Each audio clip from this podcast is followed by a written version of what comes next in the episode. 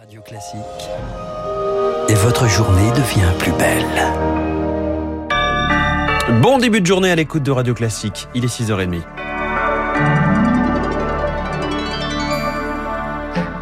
La matinale de Radio Classique avec François Geffrier. À la une ce matin, Charles Bonner, les Allemands ont voté, mais n'ont pas désigné clairement le successeur d'Angela Merkel. Les sociodémocrates sont en tête, 25,7% des voix selon les résultats encore provisoires. Légère avance sur les conservateurs de la CDU. Les deux partis revendiquaient hier soir le droit de mener le prochain gouvernement. Mais pour la droite, la CDU d'Angela Merkel, c'est le pire score de son histoire, à peine au-dessus de 24%. Armin Laschet, son leader, forcément déçu hier soir juste après l'annonce des tout premiers résultats. Nous savions que ce serait une campagne électorale ouverte, dure, serrée, et c'est ce qui s'est passé. C'est une course au coude à coude.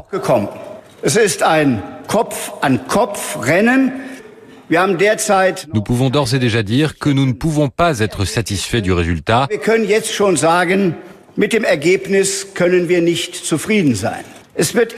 Pour la première fois, il devrait y avoir un gouvernement fédéral avec trois alliés.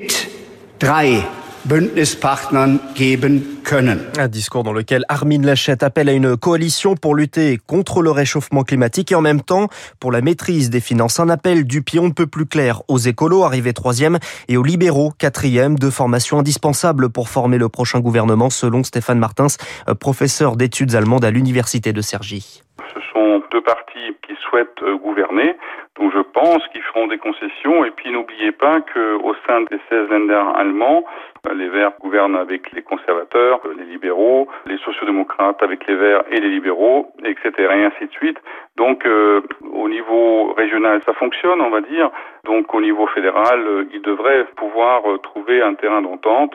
Encore une fois, euh, ça sera très long, ça peut durer des mois mais je pense que ça débouchera sur quelque chose d'assez solide, comme les amants en ont l'habitude. Stéphane Martins avec Anne Mignard, et on reviendra sur les enseignements de ces élections avec Alexis Karklins, invité de Renaud Blanc à 8h15. C'était il y a deux ans l'incendie de l'usine Lubrizol de Rouen. Des colonnes de fumée noire sur plus de 20 km, un air suffocant et une population toujours inquiète. Un rassemblement avait lieu hier car le flou persiste sur les conséquences de cette catastrophe sur l'environnement et la santé. Des habitants se sont constitués partie civile dans le procès pénal, mais désormais c'est l'État qu'ils veulent attaquer, Lauriane Tout-le-Monde, pour faute grave. L'étude de danger, voilà le document que Julia Massardier cherche désespérément depuis deux ans.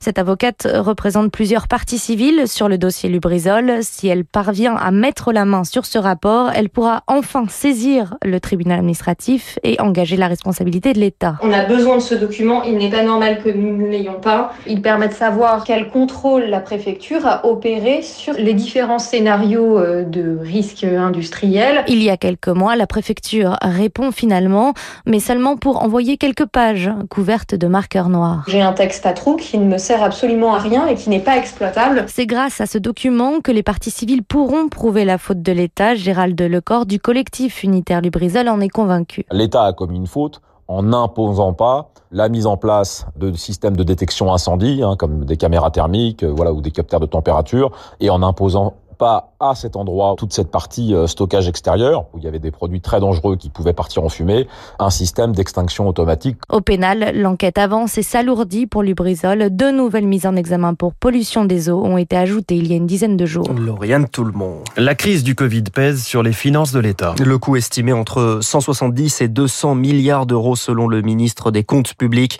Olivier Dussopt estime que la dette sera amortie sur 20 ans et que le déficit sera ramené à 5% en 2022. Ce sera d'ailleurs une économie pour le gouvernement. Les tests Covid ne seront plus remboursés à partir du 15 octobre. Confirmation ce matin de Jean Castex dans les échos. Seule exception pour motif médical. La fin du rappel à la loi, le dispositif supprimé est remplacé par un avertissement pénal probatoire. Annonce d'Éric Dupont-Moretti dans le Figaro ce matin. Ce nouvel outil juridique sera effectif au 1er janvier 2022, délivré sur un an et il mettra les mises en cause sous surveillance. En cas de nouvelle infraction, ils seront jugés pour deux délits, l'ancien et le nouveau. Lancé il y a une semaine, quel bilan peut-on tirer de la nouvelle plateforme d'écoute des victimes d'inceste? C'est une vague d'appels, des centaines chaque jour. Les victimes brisent un tabou, parfois après des années de silence. Et selon Nathalie Mathieu, la coprésidente de la commission indépendante sur l'inceste et les violences sexuelles faites aux enfants, les profils des personnes qui appellent sont trop variés, sont très variés. Ce sont majoritairement des personnes qui ont vécu des traumatismes euh, d'agression sexuelle dans leur famille. De toute façon, la plateforme s'adresse aux personnes adultes, mais là, ce sont des adultes plutôt de plus de 50 ans qui ont appelé, avec des personnes qui n'avaient jusqu'à présent jamais témoigné, jamais raconté leur histoire et qui ont pu euh, dire à quel point ce traumatisme avait euh, brisé leur vie, comment elles avaient euh, toute leur vie euh, porté ce fardeau, être empêchées dans leur vie personnelle, dans leur vie familiale, dans leur vie sociale, dans leur vie professionnelle par le traumatisme subi dans l'enfance.